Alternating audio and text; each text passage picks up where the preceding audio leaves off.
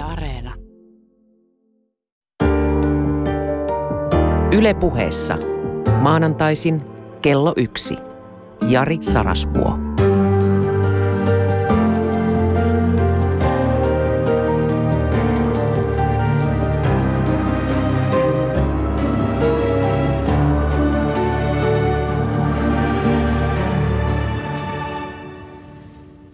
Minun nimeni on Jari ja minä olen sinun ystäväsi.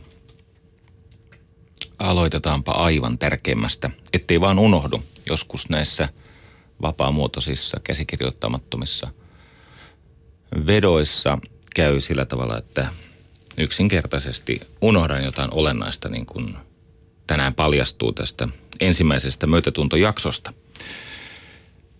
Haavoittuvaisuus ei ole heikkoutta. Nyt jos menet lähes minkä tahansa yleisön eteen ja eh, luot turvallisen ilmapiirin niin, että ihmiset uskaltavat kertoa siitä sisimmästä tunteestaan, tästä immanentista tunteestaan jotain tärkeää. Ja kysyt heiltä erilaisia haavoittuvaisuuden muotoja ja koetat houkutella heidät sanomaan, että onko se heistä häpeällistä tai kartettavaa tai kätkettävää, niin lähes aina ihmiset ajattelevat, että haavoittuvaisuus olisi heikkoutta. Maailmalla vaikuttaa sellainen psykoterapeutti ja häpeä tutkija kuin Brené Brown. Ja hänellä on ihastuttava argumentaatio, tämmöinen perustelukehys sille, minkä takia haavoittuvaisuus, siis emotionaalinen riski, altistuminen kaikenlaiselle vaaralle ja epävarmuus, intimiteetti, luottamus, lähelle päästäminen, nämä ovat kaikki komean arjen polttoainetta, siis hyvän elämän polttoainetta. Ja re, tämä Brené Brown sanookin, että tärkein mittari rohkeudelle on haavoittuvaisuus mitä haavoittuvaisempi pystyt olemaan erilaisissa kohtaamisissa, sitä rohkeampi olet. Ja sitä täyttymyksellisempää elämää saat elää. Hyvän elämän hinta on siis haavoittuvaisuus. Katso tänään taas. Haetaan huvia ja hyötyä tiedon etsimisestä. Kolme viikkoa sitten kaaremme alkoi myötätunnosta tästä maailmassa ihmisiä alati seuraavasta kärsimyksen vastarohdon olemuksen pohdinnasta. Miten myötätunto lievittää kärsivällisyyttä ja lisää ystävällisyyttä maailmassa. Viikko sitten pohdimme valtaa, tätä kaikkialla läsnä olevaa ja lakkaamatonta valtapeliä – itsemme muiden eri asioiden kanssa. Ja tällä viikolla tarina etenee lihan ja hengen taisteluun. Valon ja varjon kamppailuun, hyveiden ja paheiden painiin.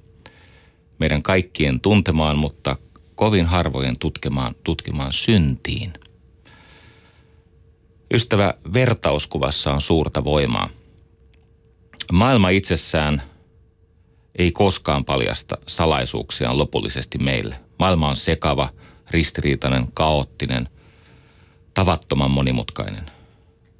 Absoluuttista totuutta me emme saa selville lopultakaan. Ihan sama, mitä joku väittää. Mutta me yritämme oman psykologisen elojäämisemme vuoksi saada tolkkua tästä sekavasta maailmasta. Ja siihen me tarvitsemme malleja – Malleja, joilla voisimme pelkistää monimutkaisuutta niin, että siitä tulisi ymmärrettävä ja että toiminta olisi mahdollista. Jos hyvin käymä, muistan perustella myöhemmin, minkä takia toivo on vastahyve, jonka avulla elämisen rohkeus käy mahdolliseksi. Olen nimittäin tänään saanut tähän aivan fantastista työnohjausta. Sielumajakka Hilkka Olkinuoralta – sen aika tulee myöhemmin. Toivottavasti. Me siis rakennamme malleja, tällaisia kaauksen käsittämiseen välttämättömiä heuristiikkoja, nyrkkisääntöjä, tämmöisiä valistuneita arvauksia tai maalaisjärkeä, intuitiivisia päätöksiä. Ja tämä heuristiikka on itsessään älyllisesti vaarallista, koska juuri se johtaa näihin klassisiin ajatusvirheisiin, johon me kaikki sorrumme. No niin, minä etsin lakkaamatta tämmöisiä skeemoja sekavalta näyttävän ilmiön takaa, selittäviä syytekijöitä. Ja me tarvitsemme, ystävä, tämän yhteisen pohjustuksen, jotta uskallan puhua sinulle suoraan synnistä. Huomaatko, mä vähän kaartelen. En sen takia, että itseäni ujostuttaisi, vaan sen takia, että pelkään, että sinua ujostuttaa, joka totta kai kertoo ihmiskuvastani ja perusluottamuksen puutteestani itsessään aikamoinen puute. Minä sain nauttia runsaat 12 vuotta aivan ihmeellisen työkaverin rinnalla kulkemisesta. Hänen nimensä on Jukka Metsäniemi. Hän on ehkä sivistyneen ihminen, jonka kanssa olen saanut tehdä töitä. Ja viiden sivistyneemmän ihmisen joukossa, jonka kanssa olen ylipäänsä saanut hengittää samaa ilmaa. No, tämä on aika paljon sanat, sanottu, mutta mä pysyn kannassani. Katsos, Jukka on teologi ja hän on paljon muutakin – ja hän ymmärtää tätä ristiriitasta sietämättömän paradoksaalista maailmaa sellaisella tasolla, että siitä on hyötynyt minun lisäkseni kirjaimellisesti kymmenet tuhannet ihmiset. Tänään sinä. Kun tapasimme ensimmäistä kertaa, Jukka Metsäniemi sanoi minulle, että kuule Jari, sinähän olet aivan ilmeisesti Jumalasta sairas mies. Niin olenkin, mutta minun tapauksessa se ei ilmene uskonnollisuutena – Minulle Jumalan kaipuu tarkoittaa tiedon ja totuuden lakkaamatonta etsimistä, epäilyn alla elämistä ja uskonvaraisen elämän toteuttamista. Etsin siis tietoa ja totuutta, en niinkään varmuutta. Metsäniemi jatkoi, niin juuri, e, koska sinä olet dogmaatikko. Ja tietenkin sen aikaisella sivistyksellä niin sain hepulin, kiistin jyrkästi – Eh, koska olen sitä mieltä, että juuri dogmatistit sortuvat siihen, mitä minä uskonnollisuudessa vastustan. Dogmatistitkin ovat joskus etsineet totuutta, mutta kun eivät sellaista ole kyenneet älyllään vangitsemaan, he alkoivatkin palvoa dogmejaan Jumalan sijaan. Kato, tämän sortin uskovaisten uskon kohde ei ole Jumala, vaan omat opit. Kuuletko tämän eron? valtaosa uskovaisesta, nyt mä en halua siis uskovia ihmisiä loukata, mutta valtaosa ideologisesti maailmaa pakkomielteisesti jäsentävistä ihmisistä, niin heidän uskon kohde ei ole tämä Jumala, vaan se oppi, johon he ovat oman ajattelunsa hirttäneet ja tukehduttaneet, kuristaneet.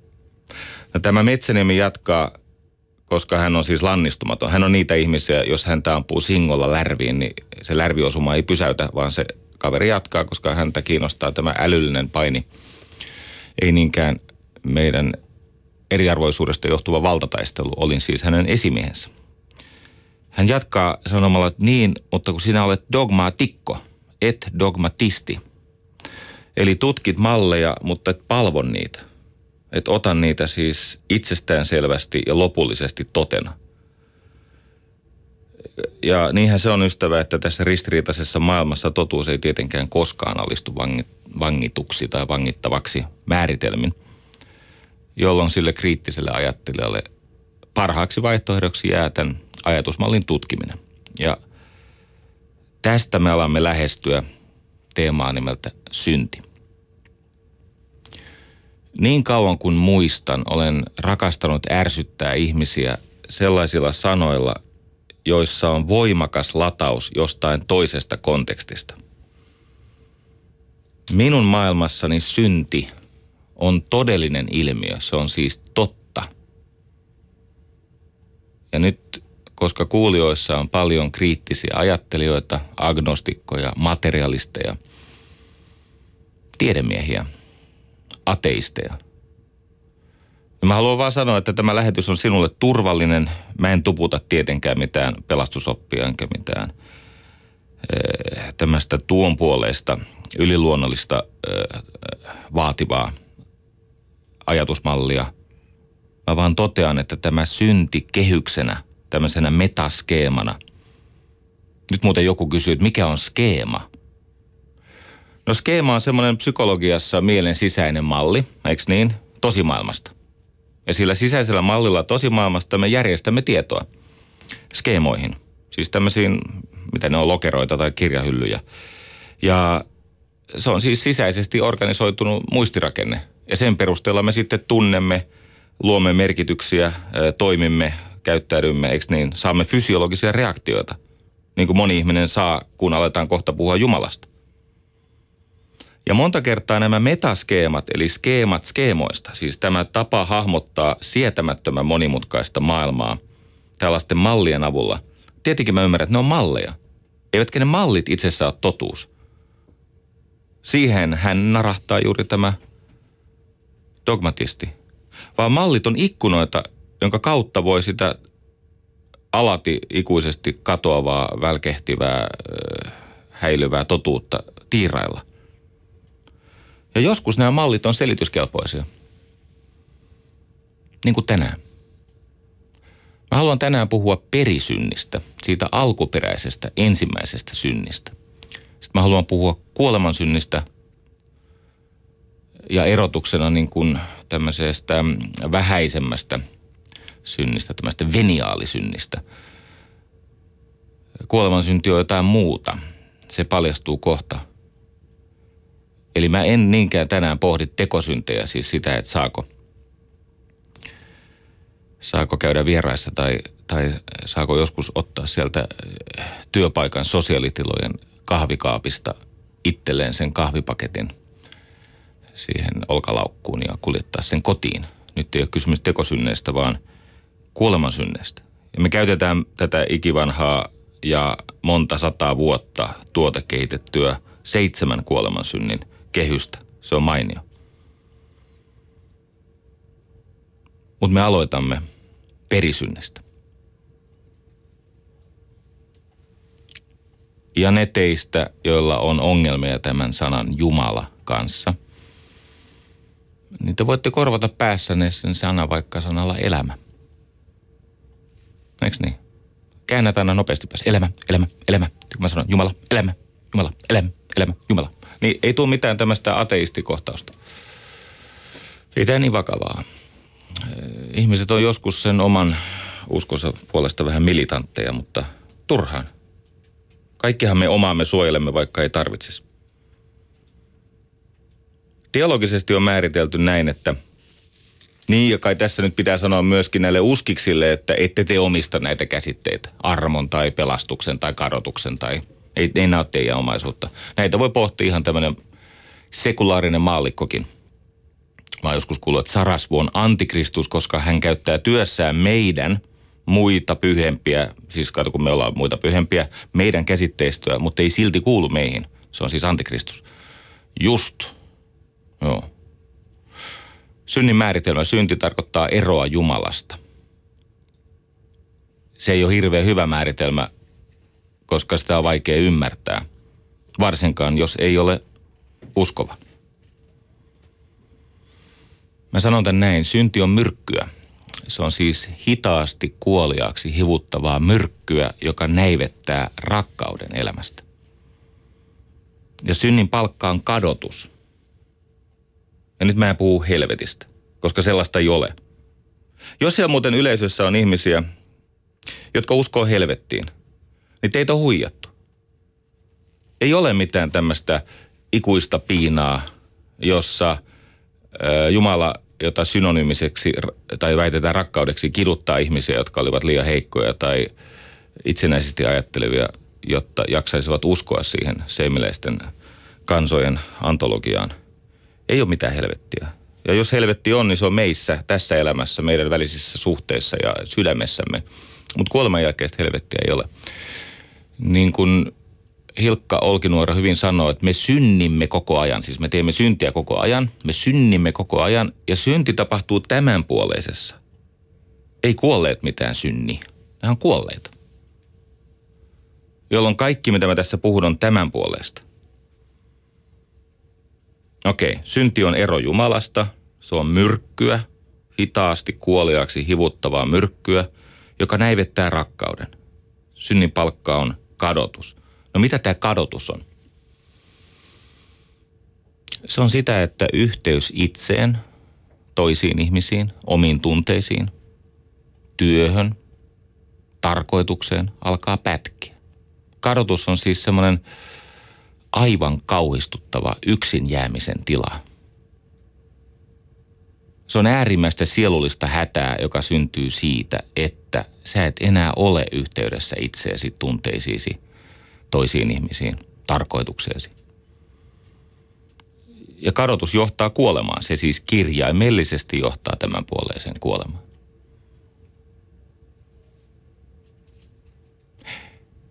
Mikä meidät tähän syntiin tai kadotukseen ajoi? Uskotta älä, se on rakkaus. Mä kerron, mitä siellä tapahtuu sen raamatussa. Voit ottaa itse oma raamatun käteen ja sieltä niin kuin sormi tavata, että menikö se näin. Ja mä voin sanoa, että meni näin. Meni just näin. Öö, Jumala, joka siis pikkasen maailmankatsomuksesta riippuen on joko yksi tai kolminainen tai monta tai mitä onkin. Mutta Jumalalla on kaksi suurta täydellistä luomusta. Jumalan täydellisimmät luomukset ovat Lucifer, myöhemmin tunnettu saatanana, ja Aatami, ensimmäinen ihme, ihminen. Nämä ovat siis Jumalan luomistöiden kruunuja, kaksi täydellisintä luomusta. Ja kato, nyt on mielenkiintoinen hetki. Molemmat olivat tottelemattomia. Ja tämmöisen ylpeyden, ahneuden ja kateuden kehikon kautta molemmat tekivät tietoisen valinnan luopua Jumalasta. Mutta tämän Aatamin motiivi on kiinnostava. No mikä tämä Lucifer oli? No Lucifer on kaikista henkiolennoista korkein, väkevin, suurin, voimakkain. Hän on siis Jumalasta seuraava. Hän oli taivasten siis valtakunnan toimitusjohtaja. Kaikista luoduista kirkkain. Sen takia hän on valon tuoja, Lucifer, sitähän se sanakin tarkoittaa, valon tuoja. Ja monista traditioissa se on sivistyksen ja oppimisen ja kriittisen ajattelun symboli. No miten Luciferille kävi? Me ollaan siis otsikossa perisynti, koska tämä on hyödyllistä. Ihan arjen elämässä kohta paljastuu. Miten? Lucifer kadehti sitä tosiasiaa, että Jumala oli nostanut tämän oman poikansa. Tämä on siis nyt tämmöinen kristillinen tulkinta, että jos olet buddhalainen tai juutalainen tai islaminuskoinen tai uskot johonkin muuhun kuin siihen, mitä mä nyt esitän, niin tämä on siis tämä, tämä mytologia. Koita kestää. Saatana kadehti Jeesusta siitä, että Jumala oli nostanut poikansa rinnalleen hallitsijaksi. Tai tämä oli siinä vaiheessa vielä Lucifer. Niin hän nousi kapinaan ja sai muuten mukaansa iso joukko enkeleitä. Ja niinhän siinä kävi, että tämä management buyout-yritys, eräänlainen yritysvaltaus – meni pieleen ja ne sieltä sitten joukko irtisanottiin tämmöisen taivaallisen YT-menettelyn kautta. En tiedä, oliko irtisanomiselle, no varmaan oli perusteet, koska Jumala on laki ja voima. Ja niinhän se meni. Ja, ja sinne meni, eikö niin? Siitä tuli saatana, eli kiusaaja, ihmisen kiusaaja, houkuttelija. Diabolos, irtiheittäjä, eli eksyttäjä. Me tulemme Aatamiin – Aatamihan siis on luotu täydelliseksi olennoksi, jonka vietit ja järki olivat sopusoinnussa. Jonka sielun nämä ylimmät rakenteet ja alimmat rakenteet, siis henki ja liha, soittivat samaa biisiä. Ja se, mikä meidät eläväksi teki, oli synti. Miten niin? Tiesitkö muuten, että Eeva tarkoittaa elävää? Siis sana Eeva, siis hebreaksi tulee sanasta, en mä osaa sitä sanoa, mutta sanasta elävä se tulee. ensimmäinen valaistunut ihminen oli nainen. Tämä kannattaa muuten muistaa. Tämä on ollut myös siis antropologisesti ja historiallisesti totta. Alkuperäisissä ensimmäisissä ihmisyhteisöissä nainen oli se, joka pelasti ihmiskunnan sukupuutolta. Nainen oli se ensimmäinen valaistunut tietoa löytänyt, tietoa kerryttänyt ja heimon muille jäsenille jakanut bodhisattva, tämmöinen valaistus, valaistumisolento. Joo. Kato, se ehti se Eeva haukata siitä omenasta tämän Luciferin kehotuksesta, joka oli muuten aika taitavasti junailtu – Eeva ajatteli, että hän haluaa olla niin kuin Jumala, tiedossaan niin kuin Jumala tietää hyvän ja pahan, eli siis oikean ja väärän, toden ja valheen välisen eron, ja hän hauk- haukkasi ensimmäisestä omenasta. Eli ensimmäinen valaistunut oli nainen. Ei ole muuten sattumaa, että myöhemmin, siis kreationisti opin mukaan 4000 vuotta myöhemmin, kreationistit uskoinen, 4000 vuotta myöhemmin ensimmäinen evankelista oli nainen – tähän nähden, että ensimmäinen valaistunut ihminen oli nainen ja ensimmäinen evankelista oli nainen, niin monella näistä misogyyneistä alkaa happi loppua. No siinä on niitä nappeja siinä radiossa. Painella niitä paniikissa, niin ehkä sieltä tulee jotain kepeämpää. Vielä hassumpaa. Ensimmäinen syntynyt ihminen oli murhaaja. Miksi? Hän kadehti. Aatamin ja Eevan esikoinen Kain oli peltomies – ja hän antoi Jumalalle hedelmälahjan, eikö niin, uhrin hedelmistä. Mutta kun Jumala oli kallellaan lihaan päin. Ja tämä Aabel taas oli siis karjan kasvattaja, joka ymmärsi siis polttaa siinä alttarilla, eikö niin, lehmiään tai mitä liian härkiä tai tämmöisiä polttikin. Jumala tykkäsi siitä rasvankärystä enemmän, eikä kattellutkaan tähän Kainin uhrilahjaan, joka oli siis kasvissuoja Jumalalle tarkoitettu. Ja tykästyi siis tähän Aapelin lahjaan. Ja tästä siis eh, kateellisesti vimmastuneena, niin siinähän kävi niin, että ensimmäinen syntynyt ihminen murhasi pikkuveljensä. Ihan pelkästä kateudesta. Miksi Aatami haukkasi siitä omenasta? Hän ei kestänyt ajatusta iankaikkisesta elämästä siellä paratiisissa ilman Eevaa. Katso, Aatami oli rakennettu täydelliseksi. Hän on siis geneettisesti 96 kromosomin kaveri ja ei kuole eikä väsy eikä mettiltti eikä mitään. Ja, ja, ja, ja järki ja vietit, eli henki ja liha soittaa samaa biisiä. Hänellä oli kyky arvioida, koska ennen Eevan luomista nimenomaan Aatamille oli kerrottu, että älä tosta omenasta ota – jotta et kuolisi. Aatami saa sen omenan vaimoltaan, näkee, että siitä on haukattu, tekee siis yliluonnollisen älykkäillä aivoillaan ratkaisun. Mieluummin kuolen kuin elän ilman häntä. John Milton, karotettu paratiisi. Kato, sivistys avaa näitä kirjoja vähän eri tavalla. Se on muuten aika sakeeta tekstiä. Mulla on tämä kirja mukana, John Milton – tekisi oikein mieli lausua tästä vähän niin kuin saisitte kuulla, miltä kuulostaa siis Ahti Karjalainen Englanti 1600-luvulla. Mutta tota, tähän on siis nerokas johdattelu. Hän ei halunnut elää iankaikkisesti kuuliaisena Jumalalle ilman Eevaa. Hän valitsi kuoleman.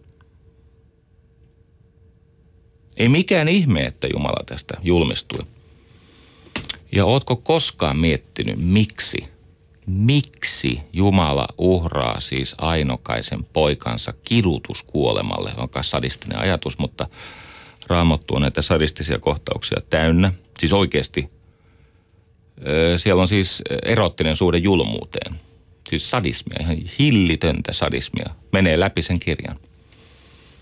Noa, ihan mulkkujätkä. Kirjoita muistiinpanoihin. Noa, mulkkujätkä. Joo. Rasistimulkku vielä, kaiken lisäksi. Ajattelet sitä omaa kuopustaan kohteli sillä tavalla. Kosti muuten siis pojan pojalle. Sepä vasta erikoinen tempaus oli. Vaan sen takia, että hän oli itse vetänyt vähän busuleita ja sammunut sinne mökkiin ja voi olla, että oli vähän tämä vaippa pikkasen, siis peitto oli liikkunut ja sitten voi olla, että se häpy näkyi siellä ja sitten kun jossakin vaiheessa se humala alkaa hellittää, niin siinä voi tulla miehelle, kun se on elämänsä voimissa, se on just päässyt sieltä vedenpaisumuksesta pois, niin voi tulla tämmöisiä tiloja, tiedätkö, krapulassa. Ja sitten kun tämä nuorin pojista näki sen vahingossa sen isänsä hävyn, niin sekö piti kostaa sitten Haamin pojille. Joo, tällä on muuten perusteltu ihan kauheita juttuja historiassa. Kuten afrikkalaisten orjuutta. Oletko koskaan miettinyt, minkä takia Jumala uhrasi ainokaisen poikansa – jotta ihmiskunta taas pelastuisi. Mä oon miettinyt tätä 50 pitkää vuotta. No ja, tää oli huijausta. 45 pitkää vuotta. Viisivuotiaana aloin miettiä. Sitä ennen mä olin viattomassa tilassa, mutta viisivuotiaana aloin kelata. Mulla on kolme- ja neljävuotiaat tytöt ja nekin kyllä pohtii sitä, kun me käytiin kirkossa häissä. Ja ne katsoi sitä, että Jeesus roikkui siellä ristillä ja sanoi, miksi miksi toi Jeesus kärsi noin kovin? Mä sanoin, että no Jumala halusi, että hän kuolee meidän kaikkien puolesta. Pikkutytöt sanoivat, että onko oikeasti niin? Että Jumala halusi tämän kidutuskuoleman. Mä sanoin, on. Se on oikeasti niin. Että se on sen tarinan mukaan maksu siitä meidän ikuisesta elämästä. Ja molemmat tytöt tota, taisi ryhtyä ateisteiksi. Joo. Ovat kirkossa ja heillä on erittäin hyvä rippipappi Leena Huovinen. Terveisiä sinne. Leenalle. Oot muuten hyvä, koska oot siunannut myös näitä naisia rakkaudessa. Kippis sulle. Mut hei, 45 pitkää vuotta mä mietin tätä ihmeellistä kysymystä, että miksi tämä on näin. Kun se alkuperäinen syntilankemus, jossa Aatomi valitsee rakkauden, yli kuolemattomuuden ja kuuliaisuuden Jumalalle – niin miksi se piti kiduttaa hengiltä se ainokainen poika. Ja mä oon löytänyt siihen ratkaisun. Sikäli mikäli muistan seuraavan puolen tunnin aikana, mä kerron sen ratkaisun, koska iso osa minussa ollutta kaunaa katosi. Se lähti pois ihan samalla tavalla kuin tuhlaajapojan tarinan opiskelu on auttanut minua antamaan anteeksi Jumalalle. Niin kuin suuret teologit muuten aina miettii tätä näin päin – ihminen tarvitsee apuja voidakseen antaa anteeksi Jumalalle, ei päinvastoin. Ei tämäkään mun ajatusta, että taisi olla Spinoza, joka tätä pohti. Kuka olikaan, mutta näin päin se menee.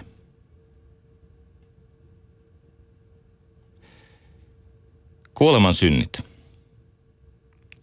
Sehän menee siis sillä tavalla, että joskus 300-luvulla – kun kristinusko aika nopeasti alkoi muuttua semmoisesta niin vainon syystä ainoaksi vaihtoehdoksi. Eli Roomassa tapahtui Konstantinus suuren aikaansaamana tämmöinen iso muutos, että kristitty ei enää vainottu, vaan niistä tehtiinkin ainoa vaihtoehto uskonnoksi. Ja monet kristityt ajattelivat, että nyt se uusi Jerusalem tai, tai taivasten valtakunta tulee maan päälle, mutta ei tullut. Ja sitten osa näistä kristityistä ajatteli, että maailma on niin paha, että meidän täytyy jättää se taaksemme. He menivät luostariin. He siis kirjaimellisesti nämä äh, erämaan munkit tai se, se tapahtui siellä Egyptissä. Siellä äh, erämaassa, erämaassa nämä, nämä pyhimykset ajattelivat, että koska maailma on paha ja se häiritsee meidän jumalayhteyttä, niin me perustamme tämmöisen luostarilaitoksen. Vain havaitakseen, että niinhän siinä kävi, että tosiasiassa se pahuus salakulitettiin sinne luostarin muurien sisään heidän sydämissään. Eli se ongelma olikin heissä. He alkoivat tutkia kuolemasyntejä niin kuin erotuksena näistä tekosynneistä. Pekkatum mortaale, kuolemansynti, pekkatum vaniaale, tekosynti. Ja noin 800 vuotta he tätä tutkimustyötä tekivät. Siis 800 vuotta nopeasti laskettuna on 32 sukupolvea, meniköhän oikein. Yhtä kaikki ne aika pitkään tätä pohtivat ja periyttivät ja pohtivat. Ja siellä on tosi merkittäviä henkilöitä, jotka on tätä pohdintaa tehnyt. Siellä Oulu Augustinusta ja ties vaikka ketä. Ja silloin 1200-luvulla ne päätti aloittaa kenttäkokeet, eli laskivat sieltä luostareista suuren kansan keskuuteen tämän kuolemansyntityökalun tai skeeman, jonka perusteella ihmiset yrittivät sitten elää säällistä elämää. Ja siitä on seurannut aivan valtava laboratorio, jonka tulokset on kiinnostavia. Ja nyt tässä meidän maailmassamme, siis tämänpuolisessa, arkisessa, varsin hyödyllisiä. Ja nyt on se hetki lähetyksessä, kun me pidämme kahvitauon.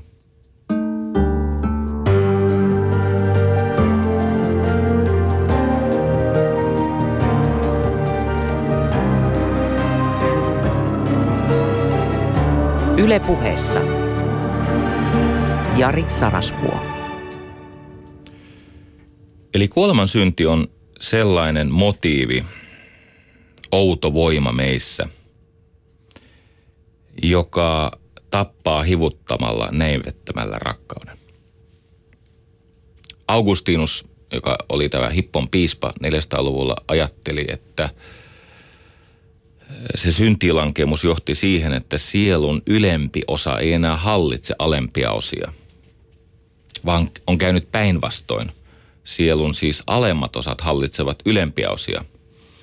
Niin kuin paljon myöhemmin tämä Carl Jung sanoi, että äh, kellarista on tullut vintti. Eikö niin? On tämä alinen ja sitten on ylinen. Eikö niin? Alinen on se viettitaso kellari, josta kuuluu kaiken näköistä kumua ja rytmimusiikkia kaikkea muutakin hyvältä kuulostavaa. Ja sitten se ylinen on se vintti, missä tota, siellä pölyn seassa mietitään yleviä.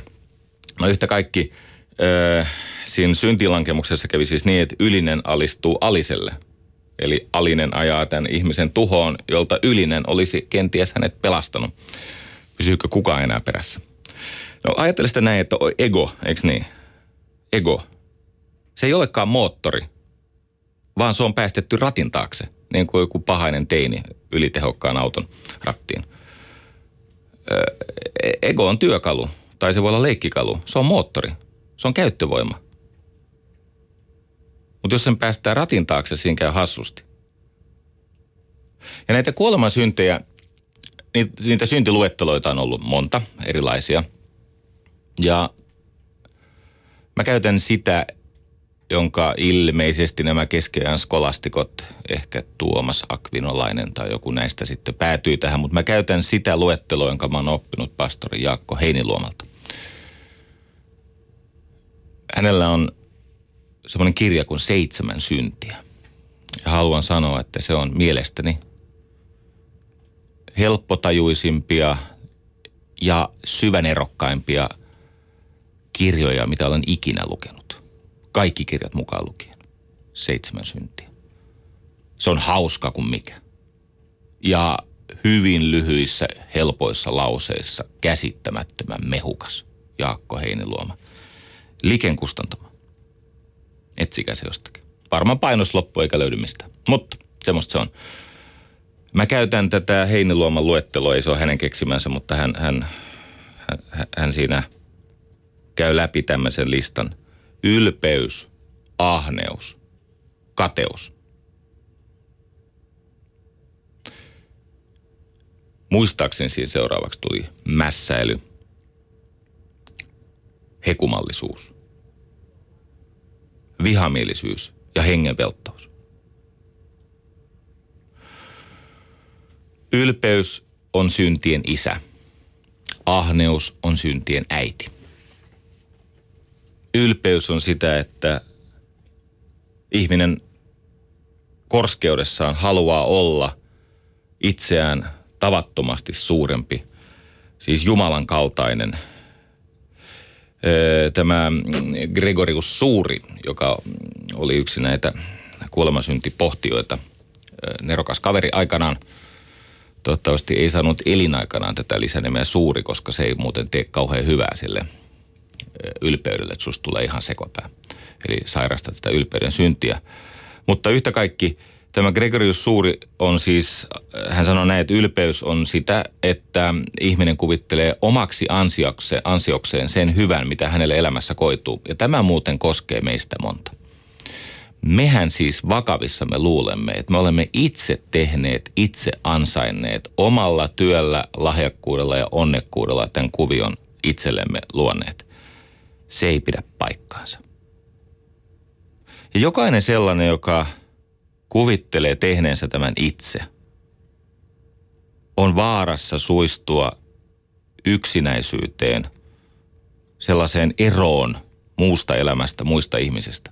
Tämä Gregorius Suuri luetteli, että tämä ylpeys on siis, se on, se on neljä asiaa. Yksi on se, että ihminen kuvittelee, että minussa on jokin ominaisuus. Hän, hän ylentää itseään jollakin tavallaan itselle suunnatulle ja muille suunnatulle mainoksella. Minussa on jotain, mitä muilla ei ole.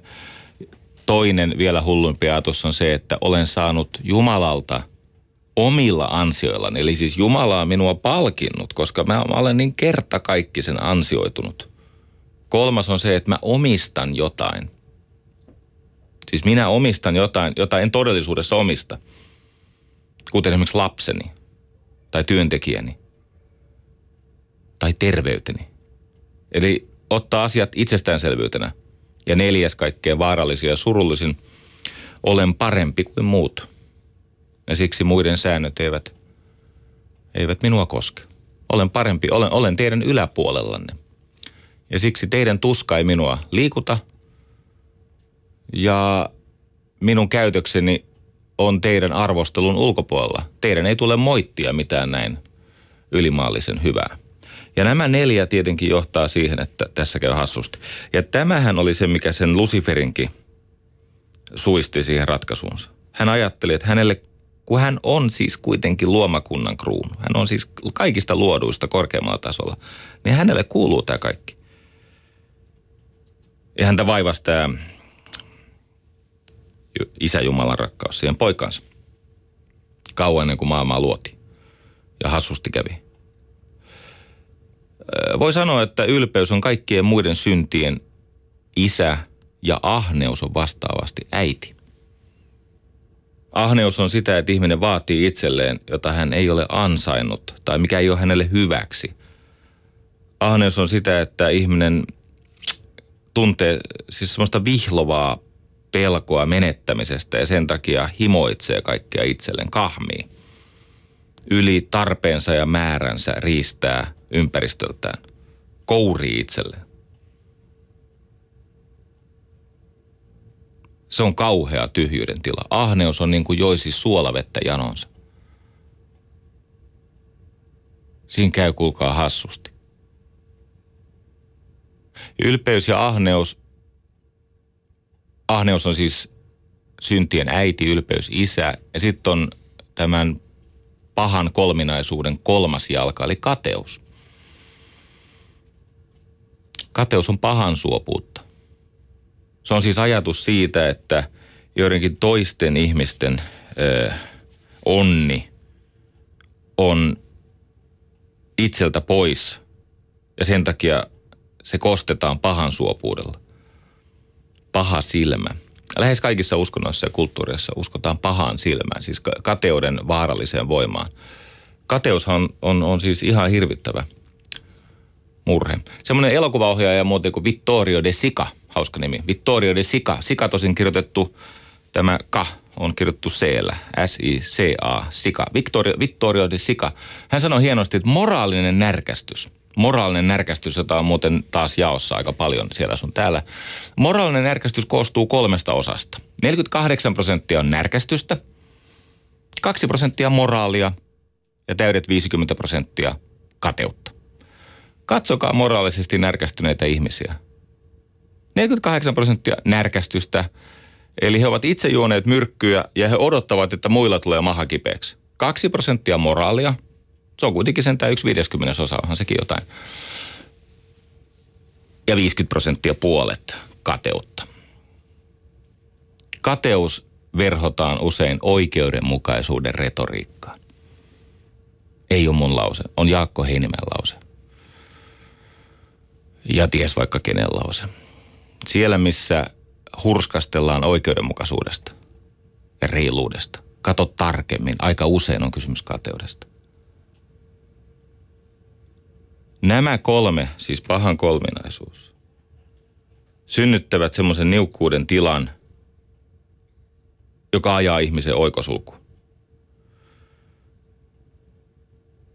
No sitten meillä on kaikenlainen liiallisuus, eli mässäily, eli kohtuuttomuus. Kaikkea sitä pitää saada liikaa. Hekuma. Hekuma on sitä, että ihminen ei himoitse himonsa kohdetta, vaan hän himoitsee itse himoaan. Katsokaa alkoholisteja. Eivät he himoitse humalaa, he himoitsevat itse ainetta. Sitä alkoholia. Tiedän tästä jotain. Sen takia se on hengen myrkky, hekuma.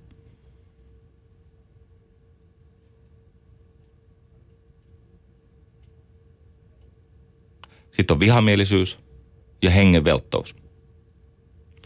Ja tämä on se hetki, jossa mä saan kiittää ääneen tänään saamastani työnohjauksesta Hilkka Olkinuoraa. Hän on tämmöinen starets, tämmöinen ortodoksit kutsuu starets, sielumajakka. Siis tämmöinen, jonka avulla voi siis myrskyisillä pimeillä vesillä suunnistaa turvallisemmin kohti satamaa, koska jos sen välkkyvän valon pitää kiintopisteenä, niin voi olla, että ei karille ja huku haaksirikossa. Ja mä käsittelen yhden erityisen kuolemansynnin tässä, koska nyt siirrytään siihen käytännöllisempään osaan. Ja tässä on muuten nyt semmoinen hetki tullut, että nyt tulee tilaisuuksia loukkaantua, pahastua, kiivailla.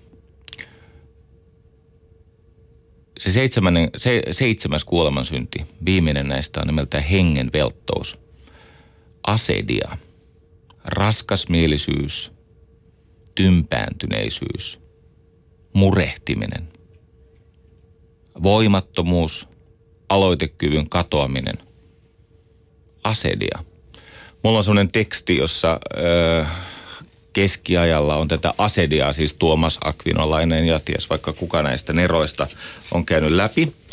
Ja, ja tota, tässä siis kuvataan tätä asediaa, että se on, se on siis velttoutta, ö, halua eristäytyä, sisäistä välinpitämättömyyttä, tämmöisiä tavallaan niin kuin valesairauksia, eli sua kolottaa koko ajan. Sä oot vähän niin kuin kipeä, mutta sä et oikeastaan kipeä. Se on pyrkimystä maata koko aika. Ilottomuutta. Mä luin tätä listaa näistä oireista. Ja tämähän on aivan klassinen keskivaikea masennuksen lista. Siis ei atyyppinen masennus, ei siis epätyypillinen masennus, vaan keskivaikea masennus – ja kun tätä lukee tätä tekstiä vähän tarkemmin, niin huomaa, että tiettikö, ennenkin on ollut masentuneita. Semmoista sanaa ei ollut kuin masennus. Se oli nimeltään onneton. Ja ennen pidettiin tätä syvää tympääntynyttä välinpitämättömyyttä, siis tällaista asediaa, siis tällaista raskasmielisyyttä, murehtimista, sitä pidettiin syntinä. Millä perusteella? No sillä perusteella, että tämmöinen ihminen tavallaan niin kuin kieltäytyy Jumalan armosta hän irtisanoutui siitä niin kuin omasta osuudestaan tämän luomistyön jatkamiseksi. Kun on suuri luomistyö, niin Jumala loi maailman, ja sitten on pieni luomistyö, ihmisen tehtävä rakentaa yhteiskuntaa. Ja hän irtisanoutuu tästä. Ei, ei siis tee työtä toisten ja itsensä eteen. Ja tämä teksti on mainio, koska tässä siis hyvin tarkasti kuvataan tämä oireisto, ja sitten täällä on tämmöiset äh, käypähoitosuositukset. Siis miten siihen aikaan 1200-luvulla tätä asediaa eli murhemielisyyttä hoidettiin? Ihan samoilla menetelmillä kuin tänä päivänä. Siis parhaat tutkimuskirjallisuuden mukaan toimivat menetelmät ovat, otetaan ihminen mukaan, annetaan sille yksinkertaisia voimien mukaisia tehtäviä, luodaan tilaa sille onnistumiselle ja itsensä arvokkaaksi kokemiselle, että ihminen alkaa kokea itsensä jälleen hyödylliseksi – huolehditaan tämän ihmisen perustarpeesta, käydään hyviä hengellisiä keskusteluita tästä ylisestä ja alisesta. Siis terapia.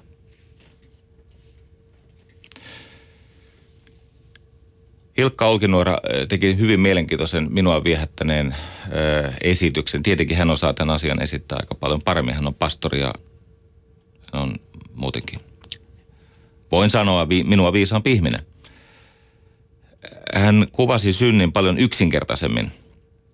Hän sanoi, että niin, että häntä viehättää, että on niin kuin viisi miestä – hänen kuvauksessaan viisi miestä.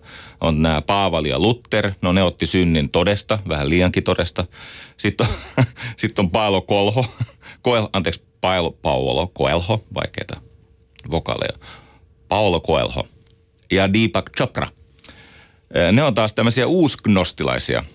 Ne uskoo, että ihminen on hyvä, mikä on siis koominen ajatus jokaiselle, jolla on paljon lapsia, on seurannut niiden touhuja ihminen on hyvä sitten, kun kasvatus hänestä tekee vähän vähemmän viettivaltaisen. Sitä ennen lapsethan on julmia ja ne on kiusaavia ja ties vaikka mitä ylpeitä ja kaikkea sitä. No niin, yhtä kaikki tämä Koelho ja Chopra, ne on usknostilaisia, uusmystikoita, jotka uskoo, että ihminen on hyvä.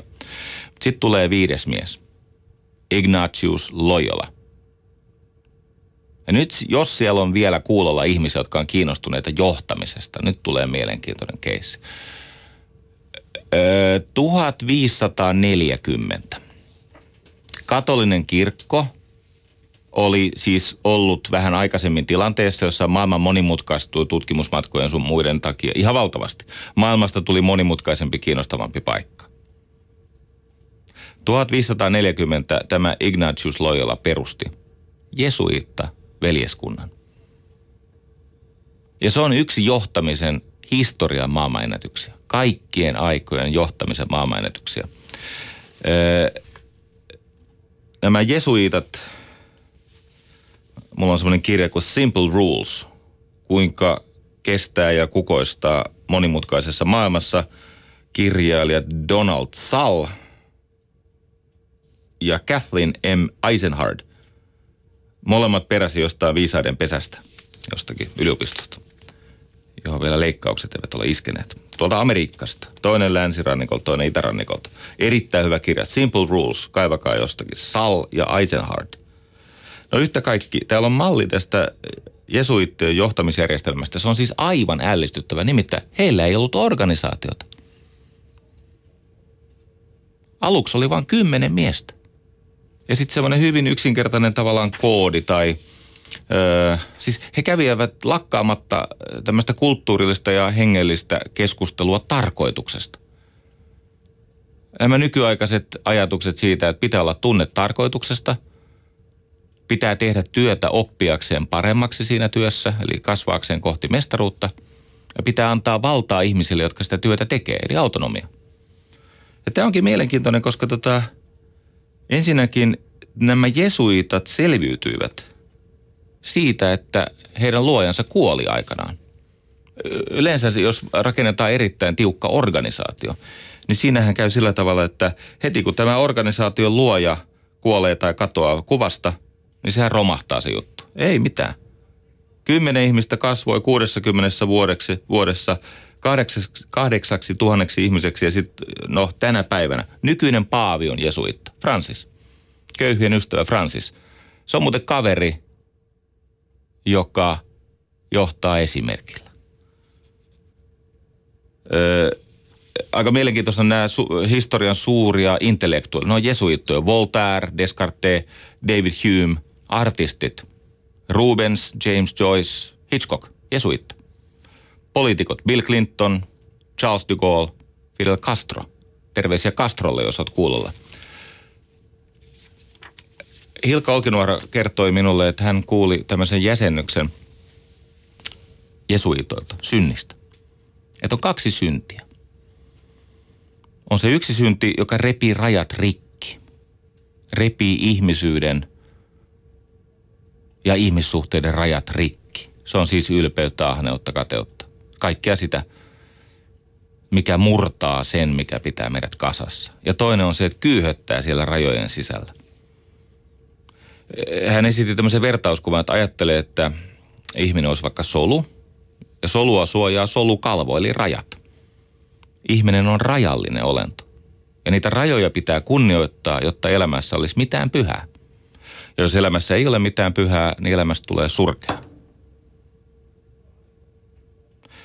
Ja sellainen synti, joka repii rajat rikki, siis sellainen äh, myrkky rakkaudelle, joka hajottaa nämä rajat, ne on niin kuin syöpäsolu. Syöpä ei tunne rajojaan. Ja siellä solun sisällä on tietenkin tämä tuma, jossa on perimä. Tieto siitä, mitä pitää tehdä ja kuinka homma jatkuu myös oman ajan jälkeen. Mutta sitten on tämä toinen synti, joka on taas päinvastainen, eli se kyyhöttää siellä rajojen sisällä eikä tee mitään. Eli ne mitokondriot ei niinku syki eikä tuota energiaa. Ja tämä asedia, tämä hengen velttous, on eräänlaista pyhän hengen pilkkaa. Nyt, jos näitä tutkii näitä syntejä, ylpeys, ahneus, kateus, mässäily eli kohtuuttomuus, hekumallisuus, vihamielisyys, hengenvelttous – niin nämä skolastikot keksivät, että näillä on olemassa vastahyveitä, siis lääkkeitä, joilla näitä voi niin kuin hoitaa niin, että elämästä tulee arvokasta. Ja kuunnelkaas nämä lääkkeet. Asedian vastalääke on toivo. Silloinkin, kun on masentunut, jostakin olisi hyvä löytää tuettuna tai ajallaan itse toivoa, rohkeutta elää terveen mielen ohjauksessa – tässä elämässä sillä tavalla, että on tämä elämä jakanut millaiset kortit tahansa, niin sillä kädellä pelataan, mikä jaossa tuli. Toivo. Se on siis elämisen rohkeutta. Ylpeyden vastahyve on urhoollisuus. Kuolemansyntien kuningas ylpeys. Sitä hillitään urhoollisuudella. Urhoollisuuden kantasana on uhri. Sacred, pyhä, sacrifice, uhrata. Ajatus on se, että sä uhraat jotain itseäsi suuremman tarinan vuoksi. Siis pienennät itseäsi, näivetät sitä vanhaa aatamia, niin kuin ennen sanottiin. Teet uhrauksen muiden eteen, jotta se oma ylpeys saisi jälleen mahtua nahkoihinsa ja ihmiselle tulisi parempi olo. Ahneuden vastahyve. Viisaus. Emme me aina tarvitse niin paljon kuin mitä me himoitsemme. Eikä meidän tarvitse saada sitä, mitä me haluamme heti. Eikä niin halvalla kuin me toivomme. Se on viisautta. Ahneuden vastahyve on viisaus.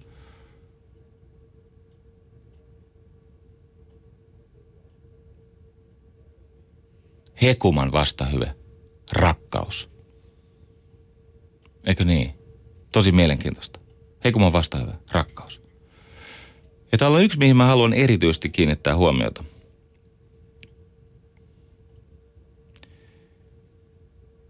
Se on vihamielisyyden vastahyvä. Tämä on yksi niistä syistä, minkä takia mä soitin Hilkalle, koska tarvitsin tässä apua. Se nimittäin on usko. Vihamielisyyden vastahyve on usko – Ja kun mä en tätä ymmärtänyt, niin Hilkka avasi. Se vaatii rohkeutta nähdä, että tuo toinen on niin kuin minä. Sinä olet toinen minä. Se vaatii rohkeutta ja uskoa ja luottamusta itse elämään tajuta, että on kaikki perusteet etsiä toisesta hyvää. Minä uskon sinun kykyyn tehdä hyvää. Ihminenhän on sellainen, että jos hän katsoo toista ihmistä, joka on paljon hänen alapuolellaan, niin hänen on vaikea löytää itsestään myötätuntoa. Hän on vihamielinen esimerkiksi välinpitämättömyydessä.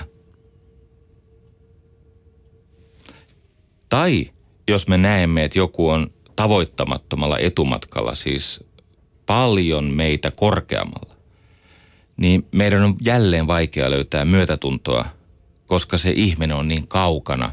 Hän ansaitsee korkeettaan vahingoniloa, jos hänelle käy huonosti, kateutta, jos hänelle ei ole vielä käynyt huonosti. Eli siis pahan suopuutta. Sitä osattomuutta hoidetaan kateudessa pahan suopuudella. Sen takia kateuden vastahyve on oikeamielisyys. Mieti tätä. Oikeamielisyys. Sä sallit ihmiselle sen onnen, mikä heille on tullut Mutta edelleen, katso siinä ensimmäisessä myötätuntolähetyksessä, josta on siis kaksi viikkoa päinvastoin kuin tuossa lähetyksen alussa väitin, kolme viikkoa. Mutta näin nämä menee nämä viikot. Mä oon aika syvissä vesissä uiskentelen näiden teemojen kanssa, kun mä yritän rakentaa näitä kaaria ja tehdä sitä lopulta käytännönläheistä. Niin mä olin valmistellut sen myötätuntosetin niin, että se tavallaan niveltyisi sen Hilkka Olkinuoron ajatuksen myötätunnosta ympärille. Eli jotta meillä voisi olla myötätuntoa, meidän täytyy kokea ihminen kaltaiseksemme, läheiseksemme, siis vertaiseksemme. Koska jos se ihminen on kovasti meidän alapuolella, on vaikea löytää myötätuntoa. Me tunnemme halveksuntaa ja välinpitämättömyyttä. Jos se on kovasti yläpuolella, me tunnemme vihamielisyyttä, kateutta, raivoa. Mutta se, että me löydämme myötätuntoa, eli tätä perusystävällisyyttä toista ihmistä kohtaan, niin sehän tulee siitä, että me tajuamme, että me olemme keskenämme tosiasiassa toistemme kaltaisia. Sinä olet toinen minä. Hello tai terve tarkoittaa, ootko koskaan ajatellut, siis sana hello. Siellä kantasanana on sama sana kuin holy eli pyhä tai health eli terveys, terve. Ruotsiksi ihan sama asia, heissan tai hei, helig, helssa, niin kuin terveysmerkityksessä, kantasana on ykseys. Siis whole, holy, to heal, parantaa, health, hello, whole, ykseys. Myötätunto tulee siitä ykseyden kokemuksesta. Ja tämä, ystävät, palauttaa meidät siihen, ja tämän takia mä soitin Hilkka sulle pari tuntia sitten, ja siis taas kerran täytyy sanoa, että no huh huh, kun maailmassa on kuulkaa viisaita asiat itselleen selvittäneitä ihmisiä. Vihamielisyyden vastahyvä